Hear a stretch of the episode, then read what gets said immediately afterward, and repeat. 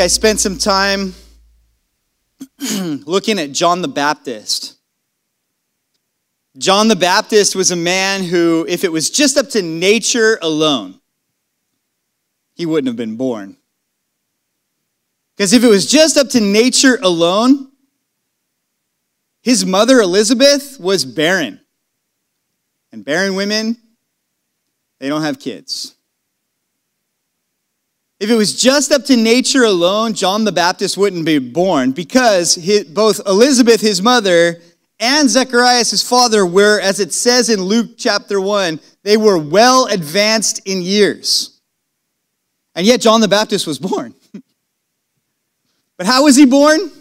Well, it wasn't of the will of man or the will of the flesh. There was a miracle, a miracle of God. We talked about how he had the name that he had. It was a name he shouldn't have had according to just like normal um, culture and, and the, the tradition of his fathers. If it was all up to the tradition of his fathers, naturally speaking, no one in his family was named John. His name would have been Zechariah. But he was called John by a miracle. So he had a birth and he had a name and a calling by the miracle of God. He was given a, a, new direction in his life where, if it was just according to the natural flow of things, he would have been a priest, just like his family line. But no, he was a prophet of God. And now we pick up our study kind of where we started last week, beginning in verse 6 it says, There was a man sent from God whose name was John. This man came for a witness, to bear witness of the light, that all through him might believe. He was not that light, but was sent to bear witness of that light. John the Apostle here wasn't writing about John the Baptist for John the Baptist's sake. He's not like, you know what, like, let me tell you this interesting side story because I really want you to know this guy on the side. That's not why he's writing about John the Baptist. John is writing about the incarnation of Christ, the one in whom is life, and that life is the light of men the one who in very nature is very God. The one who was before all creation, the Word, by whom all things were made that were made. The uncreated creator of all things. The one who is shining in the darkness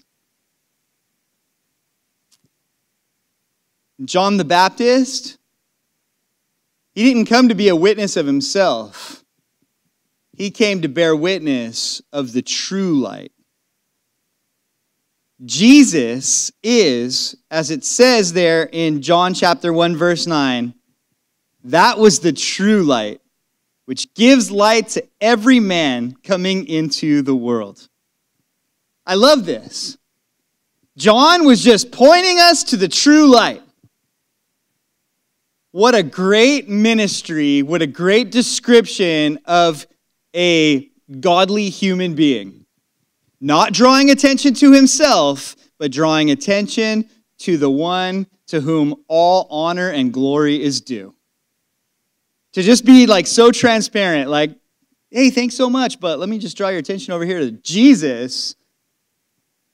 He's the one that you should be paying attention to. The true light that gives light to everyone who is coming into the world.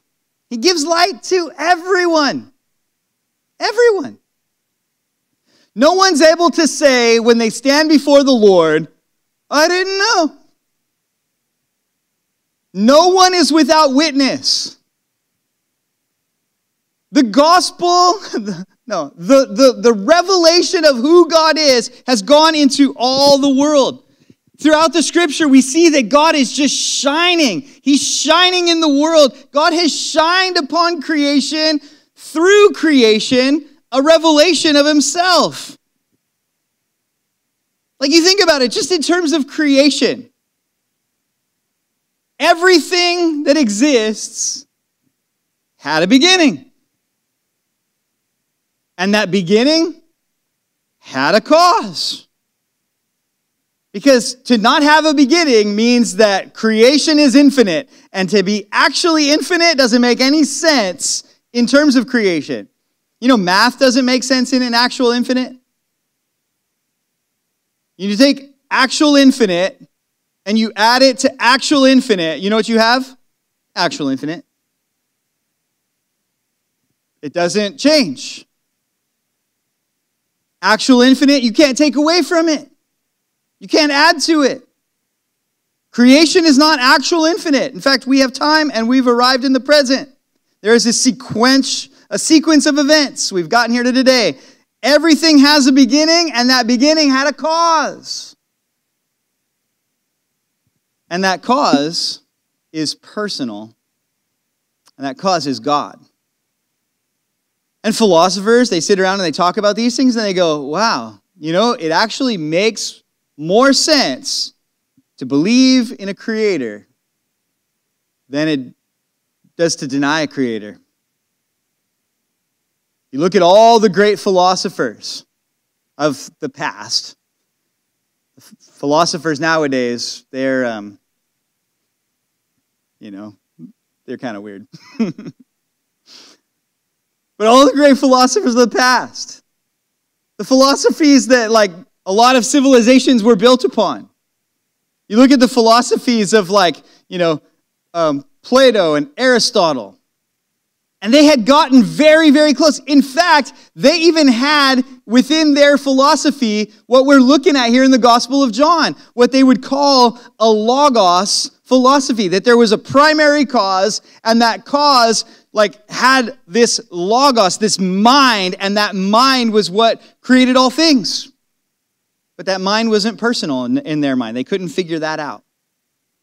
They had gotten so close because there is a certain revelation throughout creation.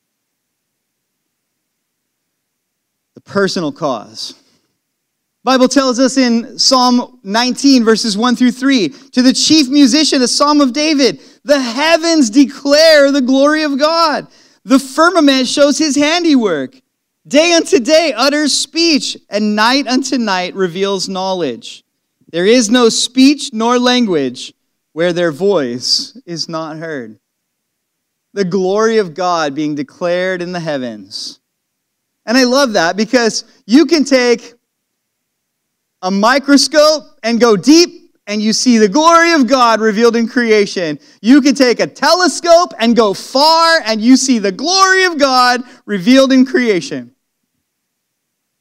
And I love that now. Like, you know, every time they build a bigger telescope, they're like, oh, wait, we didn't know everything. Right now, the James Webb is like all the rage. And what are they finding with the James Webb? All of our physics are a little weird. We didn't have all the answers that we thought we had. And now they're having to go back to the books because the further they go, the heavens are still declaring the glory of God. The Bible tells us in, in Romans 1 19 and 20, because what may be known of God is manifest in them. For God has showed it to them. For since the creation of the world, his invisible attributes are clearly seen, being understood by the things that are made, even his eternal power and Godhead, so that they are without excuse. God is shining through creation. That there is a God that He has created all things, that He has created you. And if you've come forth from your Creator, you should figure out who He is. He's shining in the light of your conscience. It's interesting how every culture, every person, they're born with this innate sense of right and wrong. There is a moral standard. Now, this moral standard, it goes beyond culture and race. Like, we all have it, but that, that can be, um, you can numb that. You can squash that, but it's there. It speaks of a lawgiver, the good by which we innately know good. Right? Because there has to be some standard of perfect for you to have a gauge of, you know, more perfect or less perfect. There has to be some standard of the good for you to know, well, that's not good. And that's why, like, sometimes even when the conscience is flawed, there is this other revelation of God as He's just shining in the conduct of others. What? How is God shining in the conduct of others? Well, um, if you were to see someone speeding past a warning sign that said bridge out, what would you think? Like you're just driving along and then all of a sudden, bridge out, like on the road to Hana, and they're just like, Phew. you think, oh, they must live in Hana. No, like those guys know that road, right? Same without going out towards Kahakuloa. My goodness. But if it says bridge out, and then you drive up and you see that, whoa, they went off the bridge. You would think, stupid person, they deserved that. Because the warning was right there.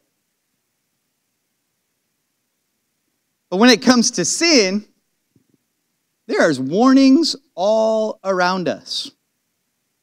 All around us. And yet, people are ignoring the warning. Have you noticed how the things that you might make room for in your life, if someone else does them and you see it, you're like, that is so messed up. It is so messed up. You know? Like we exaggerate where where we give we give our wrongs different names from others somebody else tells a lie and you know you're just kind of fudging the truth a little bit. Because we give room to ourselves but we come down hard on others. Why? Because we see the wrong when it's on someone else even though we might not see it on ourselves. When you can see the wrong on someone else even though you might be blind to the wrong, you might be walking in the exact same thing, but you see it on someone else and you judge it on someone else, the Bible tells you that you judge yourself because you do the exact same thing.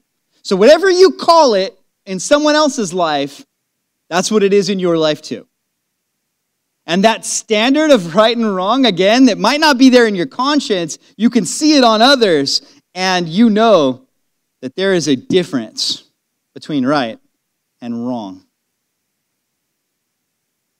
If we were all just an accident, if you were an accident, if life was an accident, if creation was an accident, if all we are is just a series of accidents that have brought us to today, then accidents are what is, and right and wrong is irrelevant.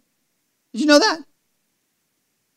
If you just like poofed out of nowhere Lightning struck something and it became life, and then it ate something else and it morphed and deformed and, and you know, mutated, and all of a sudden here we are today in one big long chain of accidents, then that's the king of the hill, right? Accidents. There is no right or wrong. But God has created you for a purpose, and that purpose becomes that innate standard. And God's shining. He's been shining. Not only that, but he shines in the very image you've been created in. You are created in the image of God. Just the very fact that there's things that make sense, that you're using reason and logic. The root of logic is the same root of the word logos. He's the one that puts the order into all things. And we love to see things orderly. Now, we might tend towards chaos. Your kid's room might prove that. But at the same time, we love order. At least we know how to proceed in order, to go forward. And then within us, there's a certain psychological longing. God has been shining. Why is God shining? Because God is light, because God is love, and God wants us to know Him. And these things are speaking to us about God. That's how every civilization that has ever existed has ended up with some form of religion or some form of temple, some rite of worship, because they know innately within themselves that there's got to be more. Just the fact that you see it. You go down here to past the Waiehu golf course in the, the, the preserve out there, and there's a big old giant heiau. Why is that heiau out there? Because they believed that there had to be more. It had to be more than a pretty mountain. It had to be more than an ocean with fish in it. They had they just they knew it innately. There has to be more. There's a light that's shining. And like with Paul when he shows up in Athens, and they have all of these different gods. They had a God in case they even missed one. And that God was to the unknown God. But God's not content to leave us in a place where we know that there's got to be a God and yet he's unknown. He's shining in all of creation just in the fact that he is light and he is love. He shines enough to where every man, woman, child is without excuse. But he's no longer the unknowable God. He is, if he is the unknown God to you today, just know this it's simply because you won't hear him. And why is that? Why is he no longer the unknown God? What John is writing about in John chapter 1 the incarnation of Christ. I love the hymn. It says, Oh, the love that drew salvation's plan. Oh, the grace that brought it down to man. Oh, the mighty gulf that God did span. And then the song continues at Calvary. The cross.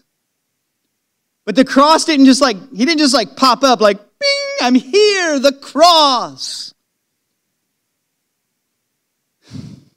From the pronouncement of the angel to Mary, and the prophecies before that of his coming, to, you know, his, his birth, to his life, to the cross.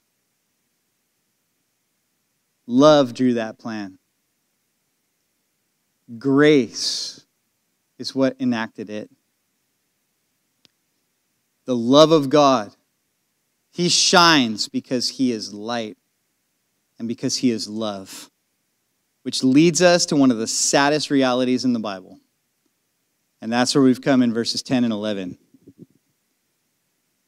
All of this shining, all this shining, and then in verse 10, he was in the world. He was in the world. And the world was made, sorry, through him. I did that twice and it didn't even help. there we go. He was in the world, and the world was made through him. And the world did not know him. He came to his own, and his own did not receive him. There is so much here. There is miracles here. There is grace here. Grace undeserved.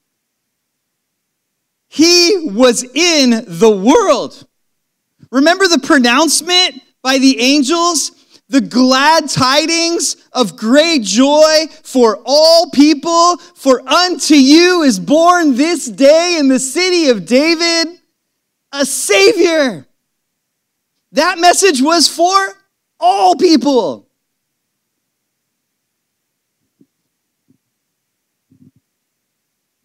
He was in the world. And you shall call his name Emmanuel which is God with us. He was in the world, and yet the world was made by him. So just the fact that he's in the world, like he created the heavens and the earth. Like God is spirit. Remember John chapter 4? We'll get there eventually, but God is spirit. And he is seeking those who will worship him in spirit and in truth. That definition of spirit, remember? They were all afraid after the resurrection. And he said to Thomas, Here, stick your finger in my wounds. And he said, Spirit doesn't have flesh and bone as you see me have. What? That's amazing right there. God is spirit, and yet God had flesh and bone. We're going to get to that next week. Just a little sneak preview in verse 14. And the Word became flesh. He was in the world. Creator entered into his creation by uniting himself with his creation. The one who made all things, the, the, the one who is spirit, made the physical world, and then the one who is spirit clothed himself in physicality. What? And why did he do it? Oh, the love that drew salvation's plan, the grace that brought it down to man. Creator entered into his creation, he walked among us. And as he did, he healed the sick, he healed the blind, he healed the lame, he raised the dead, he taught like no one else taught. When he calmed the storm, the disciples said, What manner of man is this?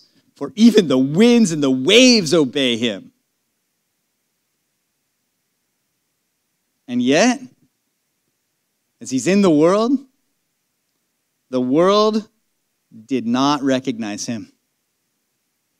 The world did not recognize him. It says, He came to his own.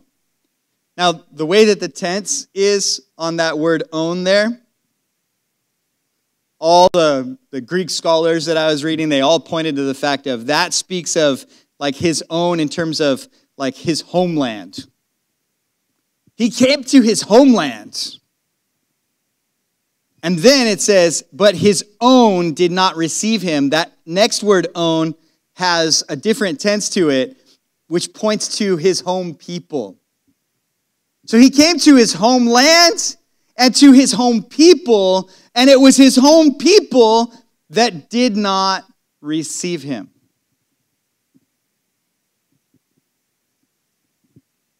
This isn't like neglect here. Them not receiving him, it's not neglecting, it's rejecting. It's a rejection. How did they receive Jesus when he came? When the Creator entered into creation, what was his reception? Well, shepherds showed up. Some, you know, magi from the east who were clinging to Old Testament prophecies that had been delivered to them by Daniel back in Babylon days and passed down. They believed the prophecies, but who was there to show up? No, they said there's no room for him. There's no room in the inn. There's no room. After the Magi came and Herod found out about it, well, then he tried to kill him. From the time he was born, what's his reception? Let's kill him. The time he came into the earth, he started his ministry. His rejection. mocking and ridicule. How did they receive him? They threw him out. He came to his own and they threw him out. They turned him over to the Gentiles. They asked for Barabbas. And then they said, crucify him, which isn't just some like normal death. It's a humiliating, public, brutally painful execution. That's how they received him. And you might think, well, yeah, but that was them, though. I wouldn't do that. And then you keep reading your Bible. And if you read your Bible, you'll find out the way the Bible describes you is not the way that Disney would describe you. Because Disney will describe you as your parents are stupid, everyone else is stupid, but you can fix it all. But the Bible says everyone's stupid and you are too. no, no.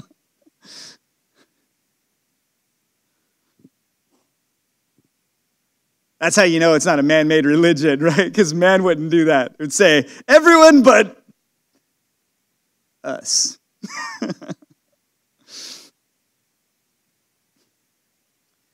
Paul, the apostle, he, he gathers up scriptures to describe to us what God sees when he sees the human condition. And I'm telling you, that is the best way to get an opinion on something is to see what the scripture has to say about it because the scripture is the final authority. Well, what does the Bible say about, let's say, the heart and mind of mankind? Well, the Bible says this about the heart and mind of mankind in Romans 3 10 through 12. As it is written, there is none righteous, no, not one. There is none who understands. There is none who seeks after God. They have all turned aside. They have together become unprofitable. There is none who does good. No, not one. So, what does the Bible say about my heart and mind? It says that. What does the Bible say about your heart and mind? It says that.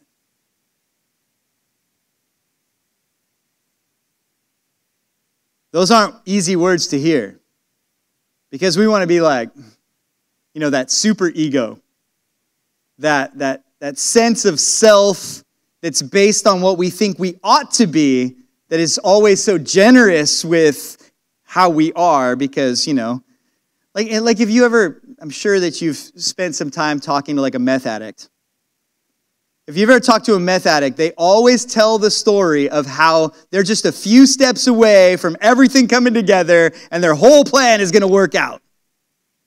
Right? They're like, I just, I'm doing this and I'm doing that, and there's a couple of things. But really, what the whole thing is, is a big lie that they've been telling themselves and others, and they believe it. But we're just like that too. Maybe not as like off the rails immediately, but we tell ourselves the stories that we love to believe. And yet, God sees through all the stories that we tell ourselves. They're not easy words to hear. What about our speech? Romans 3 14 or 13 and 14. Their throat is an open tomb. Their with their tongues they have practiced deceit. The poison of asps is under their lips, whose mouth is full of cursing and bitterness. Now, like, it's interesting that he goes to the mouth.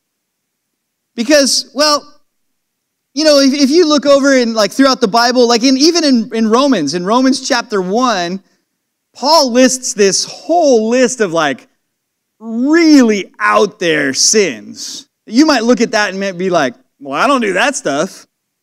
Okay, well, just because you don't do that stuff doesn't mean that you're not a sinner. But to illustrate that we're guilty and to illustrate the condition of our heart, he goes right after the tongue.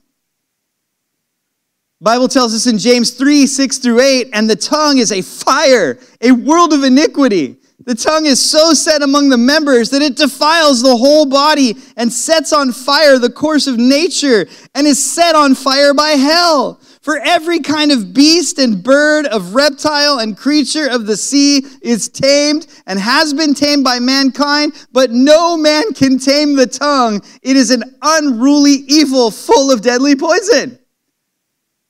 So, just even that, your mouth. And Jesus says the mouth speaks from the abundance of the heart.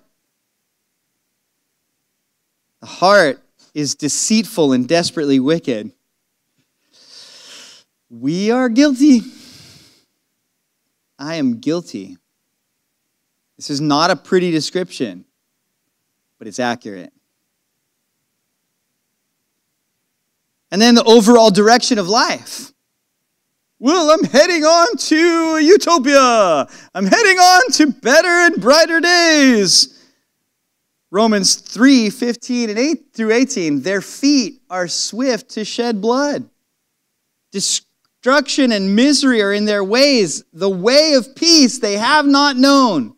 There is no fear of God before their eyes. Wherever mankind goes, even though, like, we're all over the world, every culture, every civilization, there's temples and there's these, you know, forms of religions. So it all shows that there's got to be more.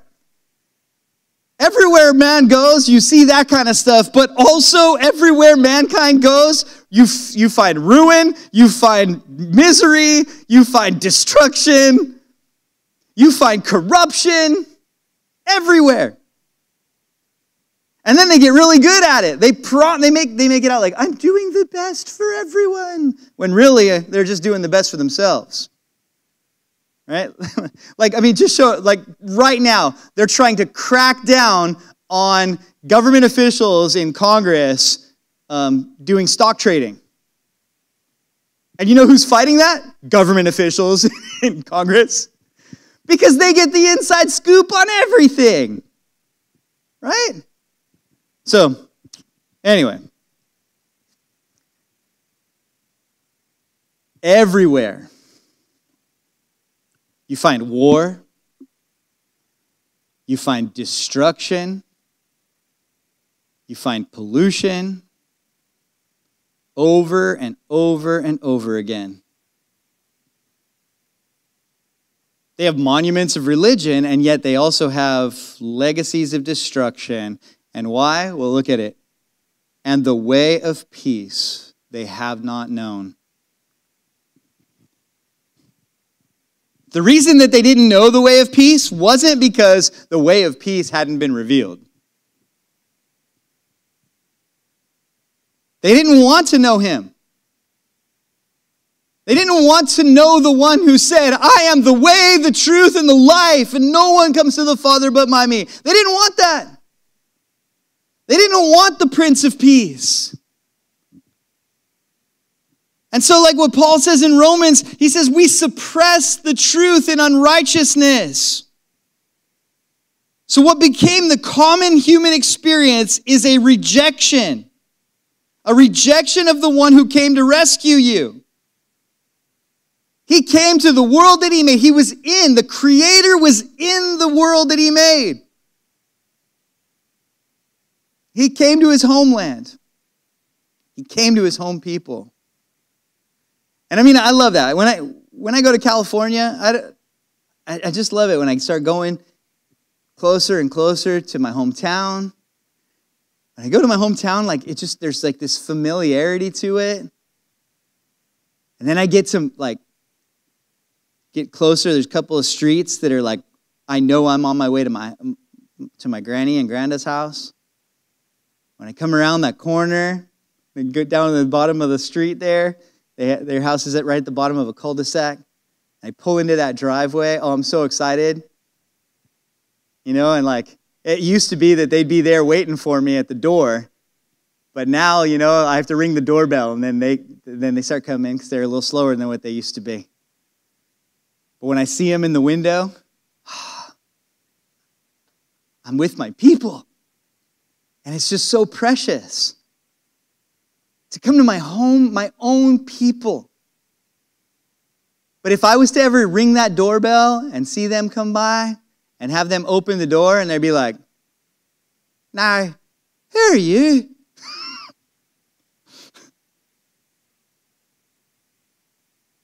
Granny, it's me. I don't know you. Get out of here, I'll call the cops. Wow. What a what a heartbreak that would be. He came to his own. And not only was there no room in the inn, there was no room for him on the planet. They violently threw him out and they executed him brutally.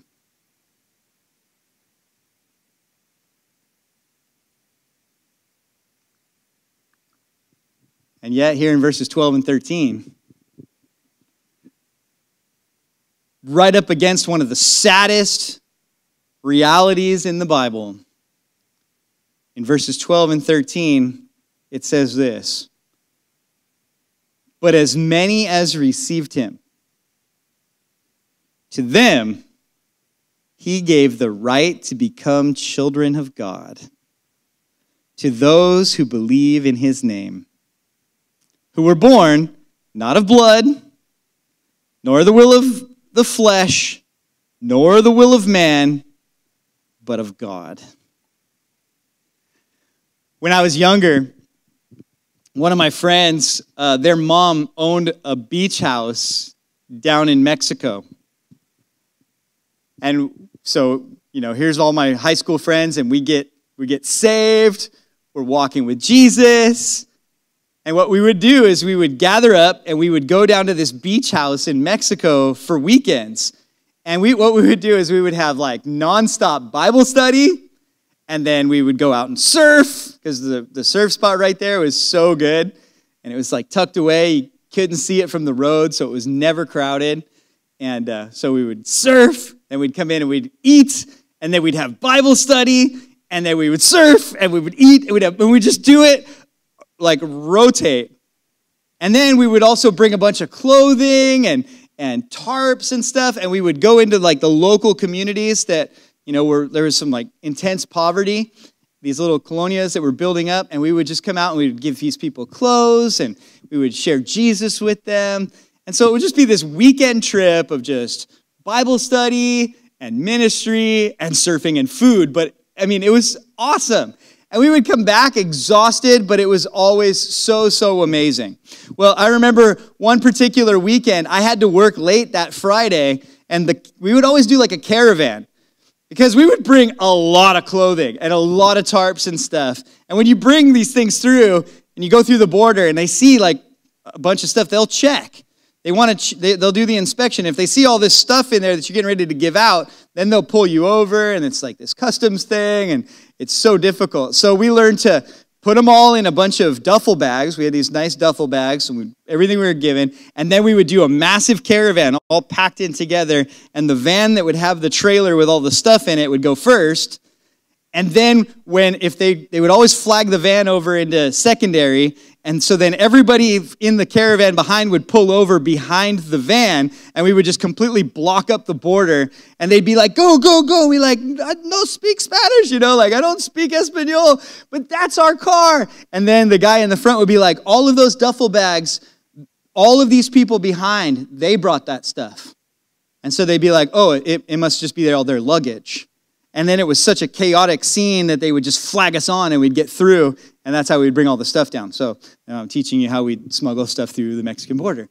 Um, now, if I was coming the other way, they'd just be like, come on in, fentanyl, bring it, you know, like, but, you know, bringing clothes to poor people, boom, you know, never bring your drugs and bring, you know, all that, but, but don't bring us your clothes.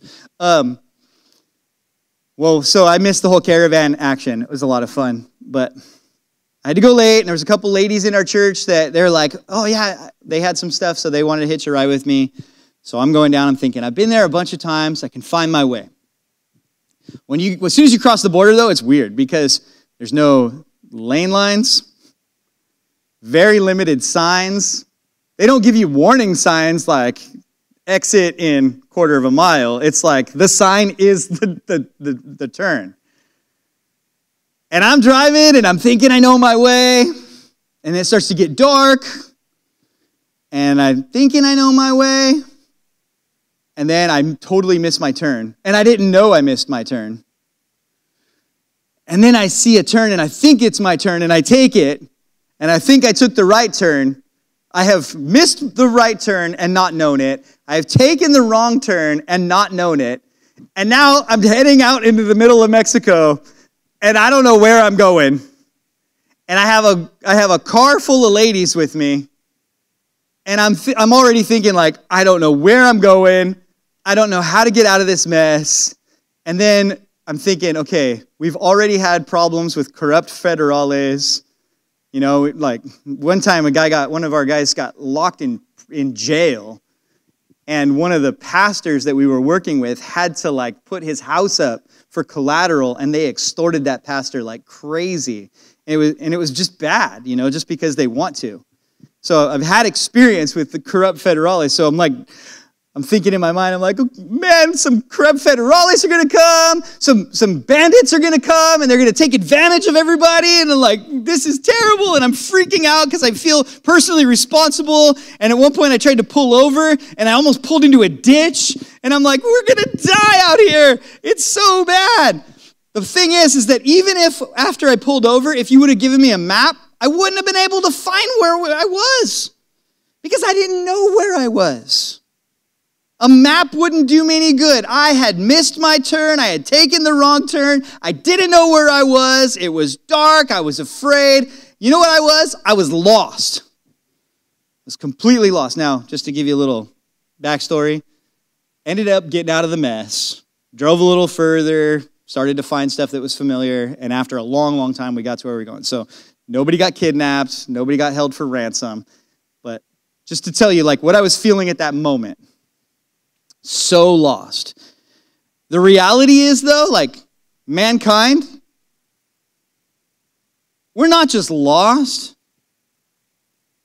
We have over and over again ran the opposite way of the Lord and His guidance for our life. Because over and over again, we think, well, you know what, like God's way, but like this way will work a little bit better for me in the time being. Like, I'm going to do this thing right now because, you know, it, it, it's more practical. Like, God's thing is just not practical for me right now, but this thing is super practical for me. And every time we do this, like, I'm going to do my thing, we're just going, taking another wrong turn and another wrong turn, and we're getting farther and farther, and we're searing our conscience, and we're numbing our hearts and minds, and we're getting more and more deliberately lost. Often it's like, I know God has something that's better for me, in like the forever sense, but like right now, I'm trying to fit in to the people around me, and this is how I'm going to do it. Just like what you see happening in the lives of those who they end up spending time on the streets, you kind of watch them. You see, when we were over at the other building, we would see people come in and be like, "Oh, like here's a this person is newly homeless." You try to care for them and as time would go on and they spent more time out in the streets, they would just like little by little begin to lose their mind. You'd see them out talking to themselves and and you try to care for them. It was, and you just see that little by little. When man fell and mankind sinned against God, man became distorted, deranged, and lost, lost to himself.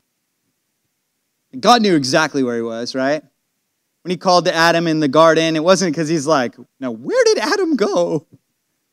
When God called out to Adam in the garden, it was he was calling out for confession and repentance. The same thing when God calls out to you, like he's not he's not trying to like I don't know where they went. Like God God sees you right now. He knows you and he's calling.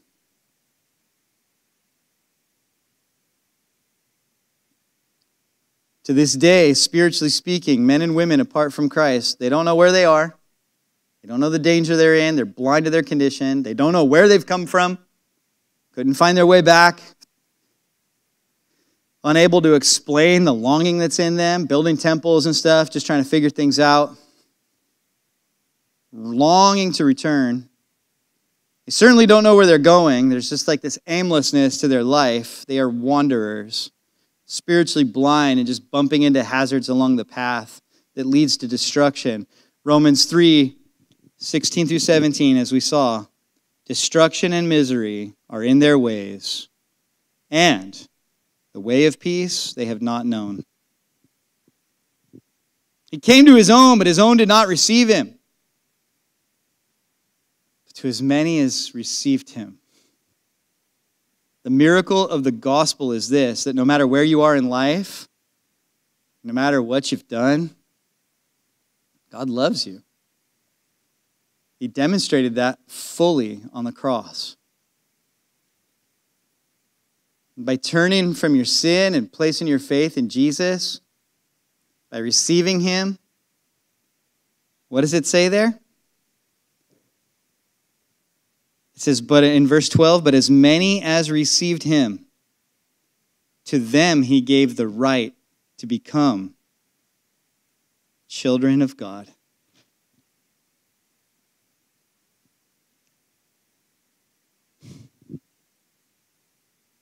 He gives you power. He gives you privilege. As many as receive him.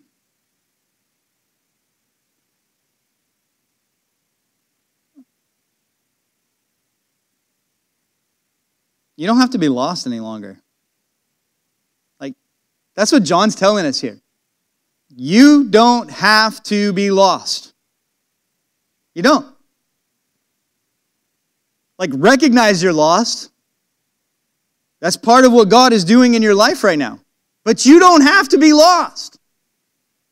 Now, you could recognize you're lost and then just be like, you know what? I don't care. I'm going to figure this out. And you know what you're going to do? You're going to stay lost. But you don't have to be lost any longer. As many as would receive him. To them, he gave the right to become children of God. The sad thing about the fall, the sad thing about the reality of sin in your life is that it robbed you of your identity. It robbed you. Apart from Christ, you don't even know who you are. But John, in another place, wrote this in 1 John 3 1. Behold, what manner of love the Father has bestowed on us that we should be called children of God. Therefore, the world does not know us because it did not know him.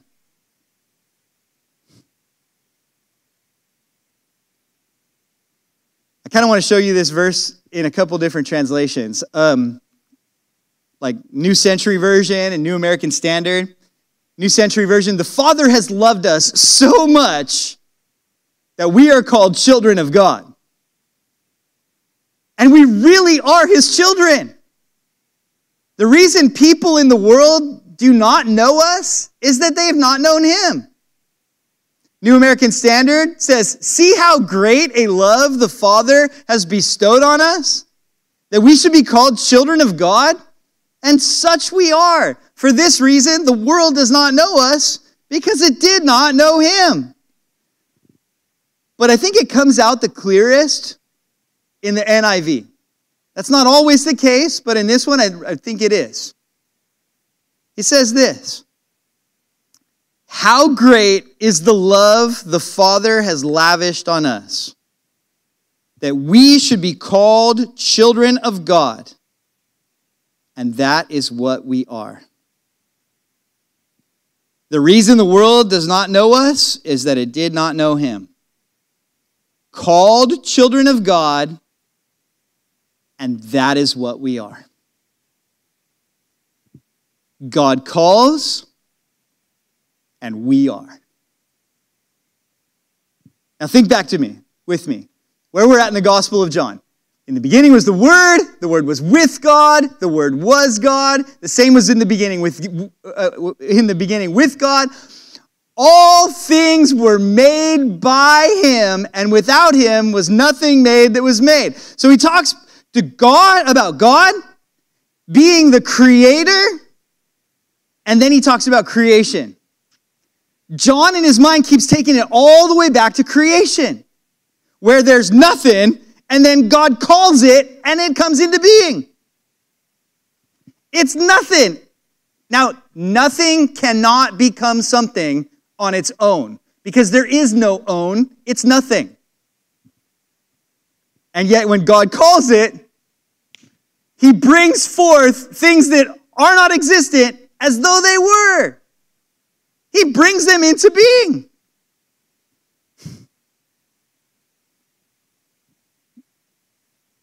Genesis 1 3, God said, Let there be light. And there was light. He called it, and there it was. With everything that God created, He said it, He called it, and it was. And now here's the beautiful thing as many as would receive Him, we are called sons of God, and we are sons of God. Why are we sons of God? Because we are called that. He calls it, and we become that. This is the new creation, not the old. Remember 2 Corinthians 5 17. Therefore, if anyone's in, anyone is in Christ, he is a new creation. Old things have passed away. All of that stuff that we talked about, Paul's description of like, you know, your misery and destruction are in your ways. Your throat is like an open sepulcher. You know, like there's none that fears God. All of that old stuff. Yeah, old things have passed away. Behold, all things have become new. Whatever that description was apart from God, you receive Him. And He calls you sons of God, children of God. And guess what happens? You are.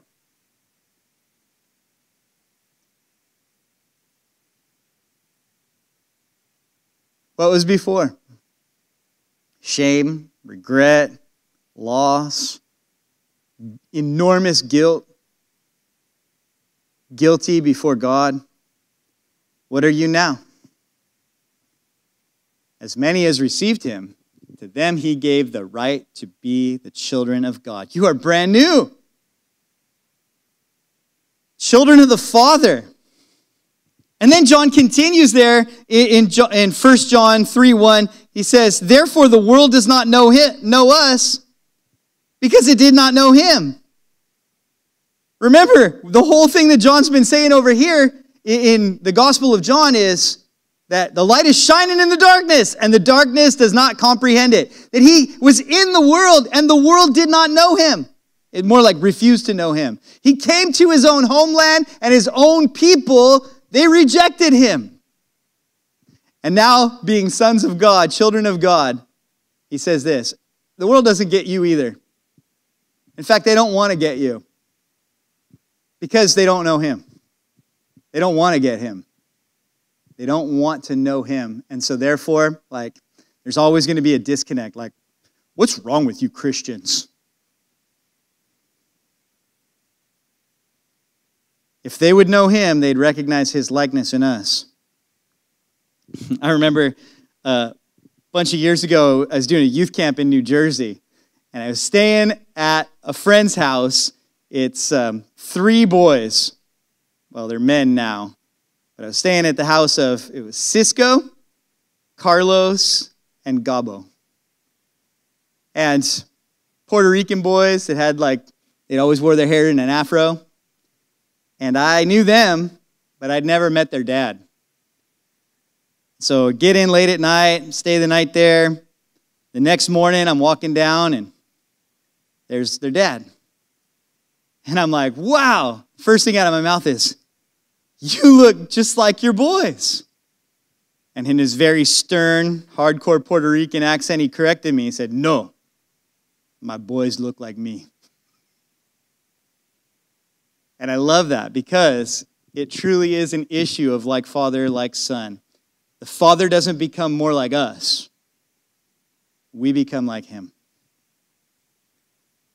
And that's what John tells us, even in 1 John 2 29. If you know that he is righteous, you know that everyone who practices righteousness is born of him. You get the Father's resemblance, family nature, family characteristics, power, privilege to be children of God. But in wrapping it up, look right there, though, in verse 13 who were born not of blood, nor of the will of the flesh, nor of the will of man, but of God. It isn't of blood, not of natural means, nor of the will of human flesh or human desire, nor of the will of man, of human determination but of God. Now remember, he's using John the Baptist as a light and a witness to the light of Christ. Remember John the Baptist? John the Baptist, his life was a miracle. He was a man who, if it was up to nature alone, he wouldn't have been born. His natural birth was not of blood, not of the will of the flesh, nor of the will of man. But God did what only God could do. He had a name that he shouldn't have had, naturally speaking. No one in his name was called John. His name would have been Zechariah if it wasn't, up, it wasn't for God. And now, talking about not of the will of, not of blood, natural means, the will of the flesh, or the will of man. Um,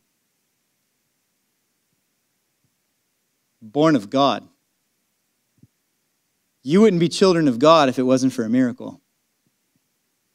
You wouldn't be called by that name, children of God, if it wasn't for a miracle. Newness of life in Christ Jesus is a miracle. You can't have it because you set your mind to it. You can't have it through natural means. God shines, God calls, He brings forth the miracle. And what's your part? It says right there in verse 12 As many as received him, to them he gave the right to become children of God, to those who believe. That's your part. And uh, let me add this simply belief. John never qualifies your belief. I talked about this a little bit last week. He doesn't say strongly believe or like, you know, there's no adjectives, there's nothing to describe it. It's just simple believe. Otherwise, you make it into a work. You spend your whole life trying to look to the level of your belief in order to find confidence. We don't look to the level of our belief to find confidence. We know we look to you to find confidence. We look to Him, who He is, what He's promised to be. Now, I'm just going to wrap it up with this little story, um, kind of a cheesy illustration, but I hope it makes sense. Plane tickets are super expensive right now. Inflation, gas prices.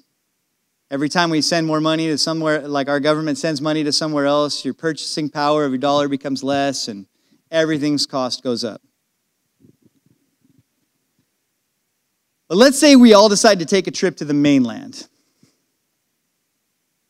And since flights are super expensive, let's try it a different way.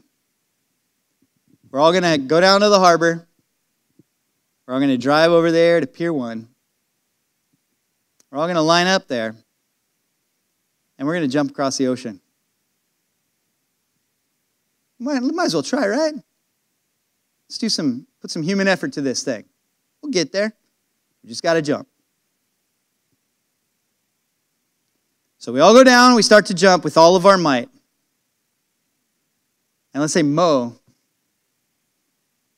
like, he surprises us all. He makes it 20 feet. 20 feet.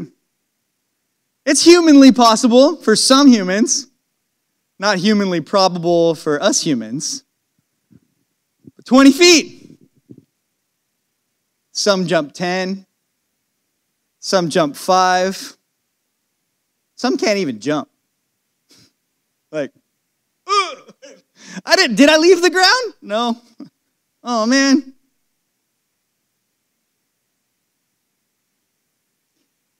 Now, Mo, since he jumped the farthest, he looks back on everybody that jumped the least, and he's like, look how not as good as I am they are.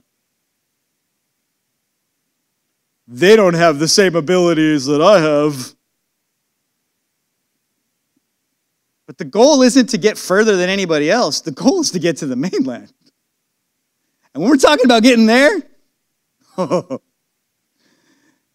you haven't even begun in your 20 feet to make it those however many miles that it is there.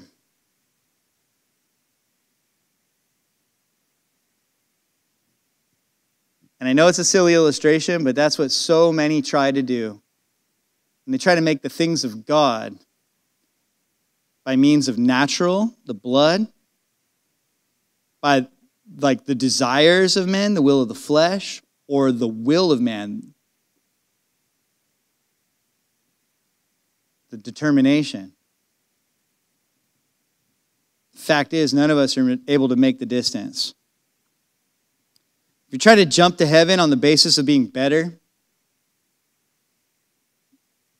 you can't do that. Try to be a child of God by the means of like figuring it out. Can't do that.